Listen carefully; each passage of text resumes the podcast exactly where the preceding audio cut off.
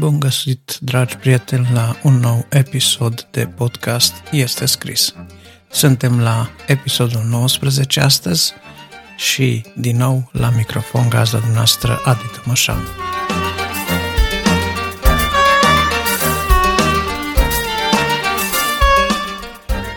Astăzi vom uh, aborda un uh, subiect foarte interesant, anume voința de a-L cunoaște pe Dumnezeu. Și pentru că vorbesc despre acest subiect, voi recomanda și o carte în această direcție care se numește Doamne, vreau să te cunosc.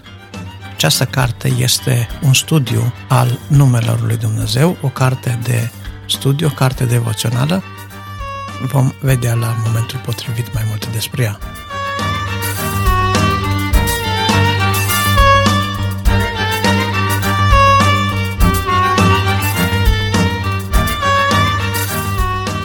Prima parte, când împărtășesc cu noastră Scriptura și am câteva considerații și o meditație pe un pasaj biblic, aș vrea să iau uh, Ioan 17 cu versetul 3.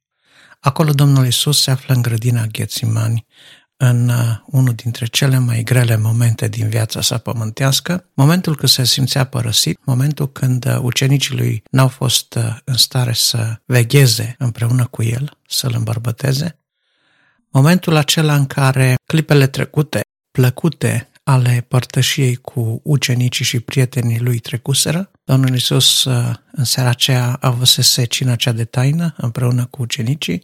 De fapt, sărbătoriseră Paștele și într-una din Evanghelii Domnul Iisus spune Am dorit mult să mănânc cu voi Paștele acesta. Era ultimul acolo și el uh, făcea o profeție, zicea, pentru că următorul pe care îl voi mânca, îl voi mânca în împărăția lui Dumnezeu. Domnul Isus mânca acest uh, Paște împreună cu ucenicii lui, după tradiția evrească, era ultimul pe pământ, însă el avea să fie Paștele nostru, avea să fie cel care avea să ne protejeze de mânia lui Dumnezeu, pentru neascultările noastre, pentru împotrivirile noastre, avea să moară el însuși în doar câteva ore. De la momentul acelei cine până la momentul răstignirii n-au trecut prea multe ore și undeva între aceste două momente se află momentul singurătății lui Isus în grădina Ghețimani când s-a rugat și a căzut într-o agonie, l-a apucat uh, o suferință ca de moarte, spune Scriptura, Însă evanghelistul Ioan ne spune câteva din cuvintele lui, câteva din cuvintele rugăciunii lui. Oare să fi fost unul dintre cei care au ascultat printre picoteli o parte din cuvintele lui? Nu sunt uh, însemnate prea multe acolo. Și probabil că parte din rugăciunea pe care Isus a făcut-o acolo în Ghețiman de unul singur a fost o rugăciune a tăcerii. O rugăciune în care stai liniștit și sufletul și inima și mintea îți sunt conectate cu cerul. Însă printre cuvintele spuse cu voce tare de către Domnul Isus au fost acestea. Și viața veșnică este aceasta. Să te cunoască pe tine, Dumnezeule, și pe Isus Hristos, Fiul tău, pe care l-ai trimis tu. Iată că viața veșnică înseamnă a-L cunoaște pe Dumnezeu și pe Fiul Său a cunoaște Sfânta Trăime pentru că Domnul Isus avea să trimită mângâietorul pe Duhul adevărului după ce s-a fi înălțat la cer. Deci, atât, al cunoaște pe Dumnezeu într-un cuvânt este ceea ce înseamnă viață veșnică. În clipa când te apropii de Dumnezeu, înțelegi că El este etern. Că atunci când El a făcut niște făpturi, niște creaturi, le-a făcut eterne. Și când meditezi la eternitatea vieții tale, Cred că mintea are o dificultate să cuprindă aceste dimensiuni. Însă, cred că pentru niciunul dintre noi viața aceasta pământească nu este greu de cuprins, ba mai mult decât atâta. În mod aproape unanim suntem de acord că ea este efemeră, este scurtă, așa cum zicea și psalmistul, pentru unii 70, pentru alții care sunt mai tare 80, Excepții sunt care trec și de această vârstă, însă viața omului este scurtă și plină de necazuri. Domnul Isus însuși spunea, în lume veți avea necazuri, dar îndrăzniți. căci eu am biruit lumea. Chiar în rugăciunea din Ghețiman spunea că și noi vom fi urâți, așa cum El a fost urât, dar dacă oamenii au primit cuvintele lui Hristos, le vor primi și pe ale noastre. Mai un lucru frumos care îl făcea Domnul Isus acolo în Ghețimani a fost că s-a rugat pentru noi. Pentru noi ce am ajuns să credem în Mântuitorul Iisus prin cuvintele apostolilor. Apostolii l-au mărturisit pe Isus. Mai târziu avea să fie scrisă această a doua parte a scripturilor, Noul Testament, Evangheliile, Faptele Apostolilor, Epistole, care aveau să ne descopere viața lui Isus. Mai multe amănunte despre el, să dea la o parte vălul necunoștinței din jurul omului Isus, dar și din jurul Fiului lui Dumnezeu. Ca să mă întorc la nume, cunoașterea lui Dumnezeu care înseamnă viață veșnică, înseamnă a cunoaște pe cineva pe nume și a-l cunoaște din apropiere, de a-i cunoaște caracterul. Se spune în uh, popor că poți să mănânci cu cineva un sac de sare și tot nu-l cunoști. Pentru că oamenii au uh, o viață ascunsă când și când, oamenii au gânduri ascunse, oamenii au uh, planuri ascunse, însă cunoașterea lui Dumnezeu nu se poate face decât prin uh, a sta aproape de El și prin a-i cunoaște numele, pentru că Domnul Dumnezeul nostru are nenumărate nume. El este cunoscut în Vechiul Testament ca Adonai, este cunoscut, este cunoscut ca Jehova, deși pronunția acestui nume este destul de pusă la îndoială de mulți. Bună oară, poporul evreu se ferește să rostească numele celui prea înalt, de groaza de a nu lua în deșert. Domnul Dumnezeul nostru s-a prezentat uh, celor din vechime, profeților, cu diferite nume. Să nu uităm că Moise însuși este unul dintre cei care a spus, dacă mă trimiți la ei să-i scot din Egipt și mă vor întreba, cine este acest Dumnezeu, cum se numește el, ce să le spun? Și acolo Dumnezeu își descoperă unul dintre nume. Eu sunt cel ce sunt. Tatălui Samson, de asemenea, îl întâlnește pe îngerul Domnului, care în această întâmplare vedem că se urcă pe altar și din mijlocul flăcărilor se înalță la cer, însă înainte de a face acest gest, tatălui Samson vrea să știe care ți este numele și această persoană spirituală, supranaturală, îi spune numele meu este minunat. Și dacă am înțelege cât de multe nume minunate are Domnul Dumnezeul nostru, l-am cunoaște pe deplin. El este Jehova Isi, El este El Elion, El este Adonai, așa cum ziceam. Este Jehova Rafa, el este El Shaddai. Toate aceste nume au însemnătate. Pentru că Dumnezeu este în fiecare din circumstanțele noastre ale vieții plinătate. Dumnezeu este ajutor atunci când avem nevoie de ajutor, Dumnezeu ne este povață atunci când avem nevoie de povață, Dumnezeu ne este steag atunci când trebuie să ne conducă spre biruință, Dumnezeu ne este medic atunci când avem nevoie de vindecare, Iată, despre Domnul Isus, Pavel spunea, El, plinătatea celui ce plinește totul în toți. Oare ce vrea să spună aceasta? Că în numele lui Dumnezeu le putem reauzi, le putem revedea în fiecare din aspectele vieții noastre. Când suntem bolnavi, ne întâlnim cu Domnul medicul nostru. Când suntem la strâmtorare, ne întâlnim cu Domnul izbăvirea mea. Când suntem uh, singuri și părăsiți, ne întâlnim cu Domnul este păstorul meu.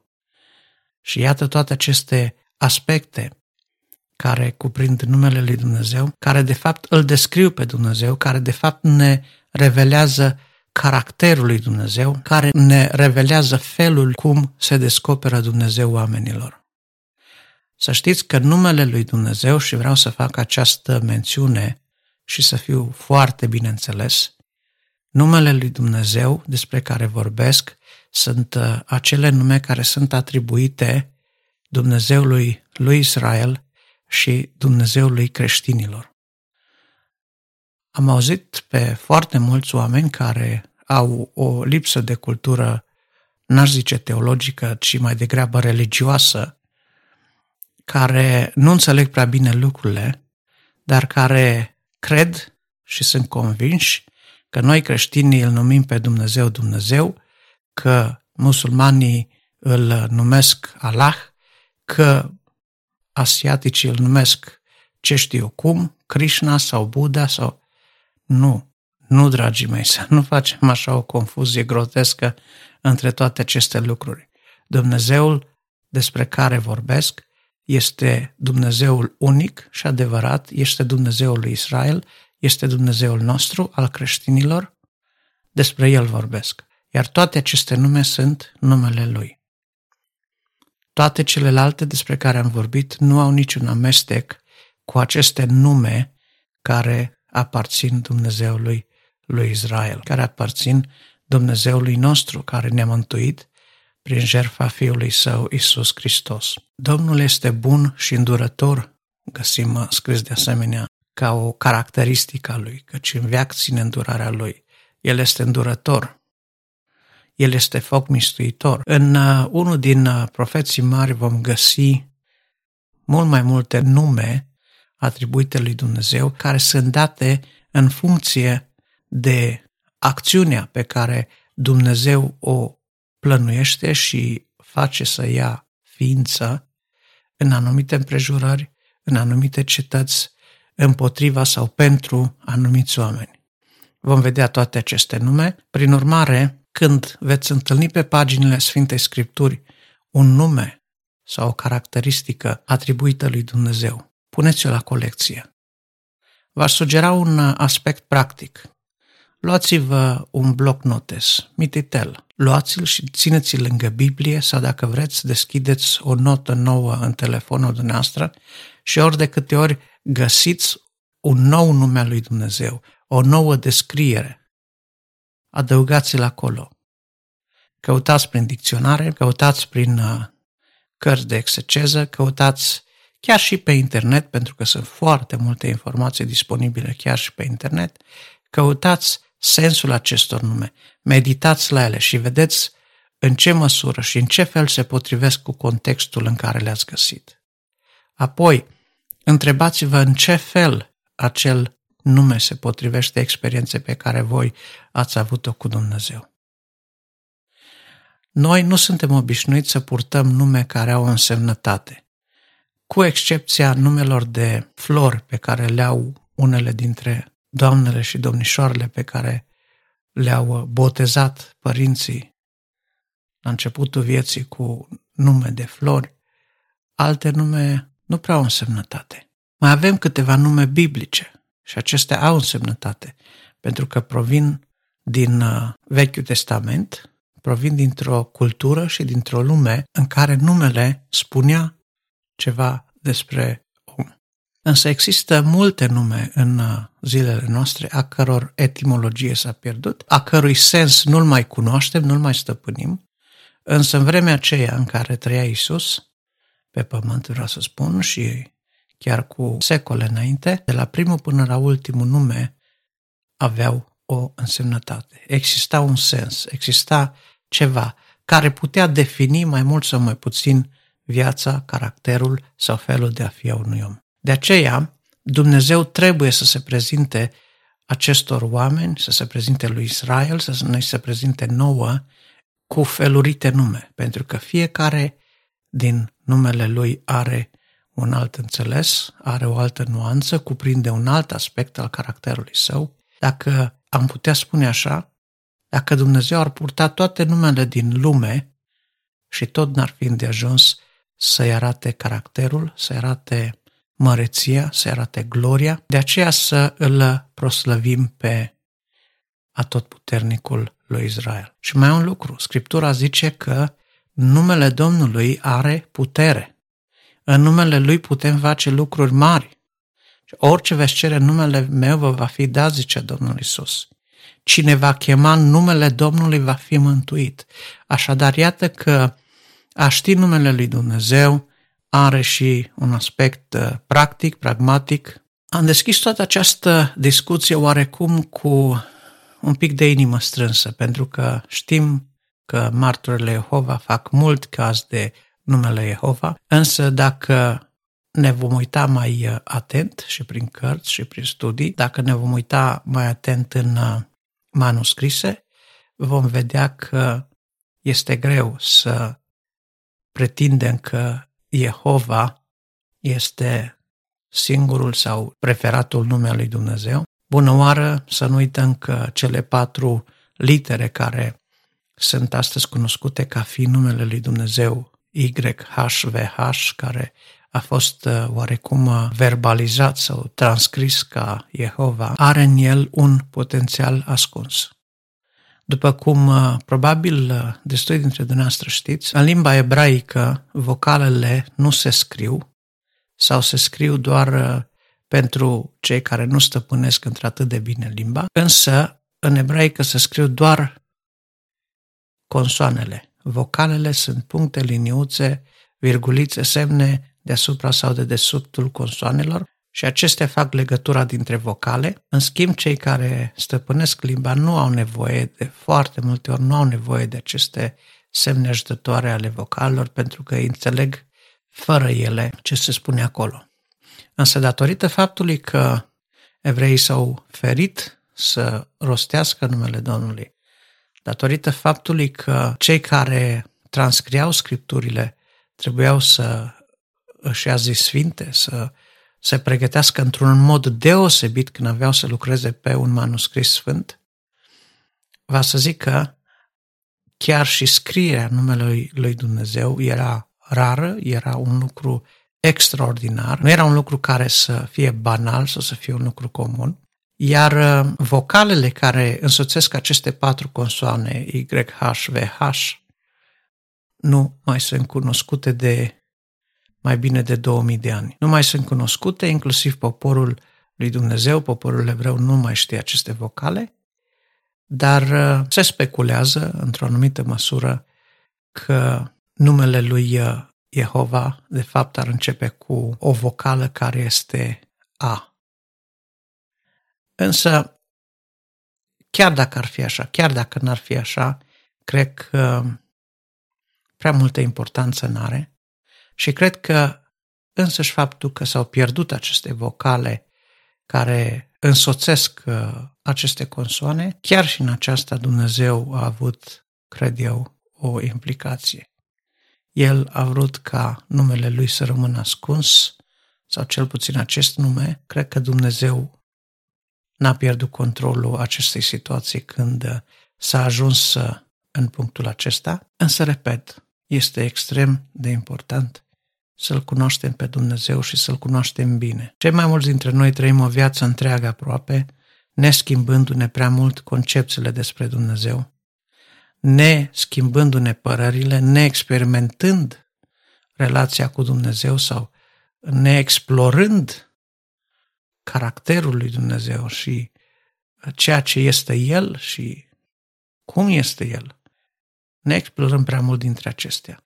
De aceea, părerea noastră limitată despre cine este Dumnezeu, ce face El, cum este El, de foarte multe ori este vagă, este absurd de redusă, de îngustă și nu de puține ori neconformă cu Scriptura. Așadar, vă invit din nou să nu trecem peste ce este scris, ba mai de mult să ne întoarcem la ce este scris și acolo să căutăm numele lui Dumnezeu să căutăm însemnătatea acestor nume și în felul acesta să cunoaștem caracterul, atributele, măreția, frumusețea lui Dumnezeu reflectate în toate acestea. Domnul să ne ajute, să ne binecuvinteze și să ne dea har și tărie în studiul biblic pe care îl vom întreprinde în această direcție.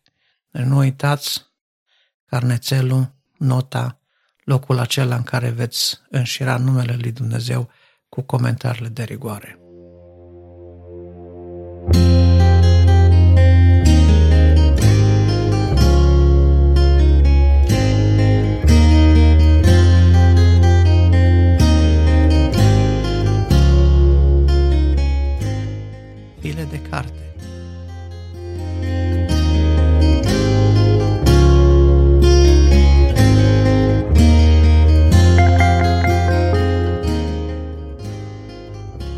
Astăzi, la rubrica File de carte, avem uh, o carte apărută la Lugoj în traducerea lui uh, Costel Oglice și a soției lui Mia. Este o carte scrisă de Kai Arthur. Este o femeie americancă și a scris uh, această carte care se numește Doamne, vreau să te cunosc.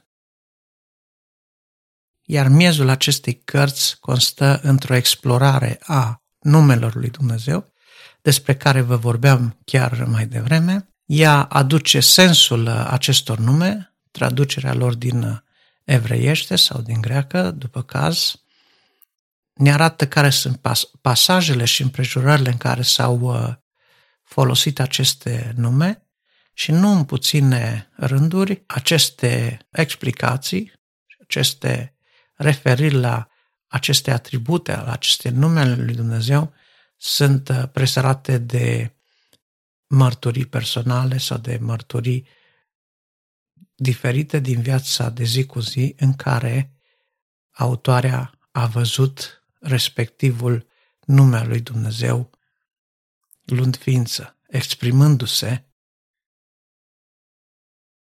în chiar respectiva întâmplare. Cartea este ușor de citit, este făcută sub uh, forma unui uh, studiu biblic sau uh, a unui manual devoțional. După ce parcurgeți materialul, citiți referințele, citiți comentarii legate de acela, aveți la urmă câteva întrebări la care va trebui să răspundeți, să le completați, nu trebuie să dați socoteală nimănui. Pentru propriul dumneavoastră uz, vă recomand să răspundeți acestor întrebări, pentru că ele vă vor solicita mintea, vă vor, vă vor solicita gândirea în direcția propusă de respectivul capitol. Fiecare capitol aproape va veni cu propriile lui întrebări. Este fascinant, este grozav să vedem ce minunat este Dumnezeul nostru și ce minunat știe să se descopere El făpturilor Lui prin chiar numele Lui. Domnul să ne ajute să vrem să-L cunoaștem tot mai mult, pentru că, așa cum zicea Mântuitorul nostru Isus, aceasta este viața veșnică, să-L cunoaștem pe Dumnezeu și pe Fiul Său Isus Hristos care l-a trimis El. Ajută-ne, Doamne, să te cunoaștem, aplecându-ne în Scripturi pentru studiu, contemplându-te, admirându-te, adorându-te și cunoscând tot mai mult în fiecare zi despre ceea ce ești tu, apropiindu-ne de tine cu încredere și lăsându-te să faci în viața noastră tot ceea ce voiești tu, pentru că ne ești Dumnezeu. Amin.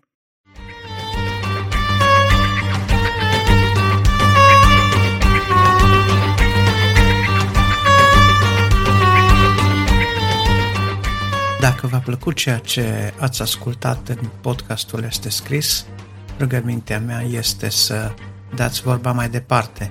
Folosiți butoanele share din cadrul aplicației în care ați ascultat podcastul sau dacă l-ați urmărit direct pe website, folosiți butoanele de share din website și distribuiți acest podcast la cât mai multe persoane, la toți prietenii dumneavoastră, pentru că împreună cu mine și dumneavoastră credeți că are un mesaj care chiar trebuie auzit.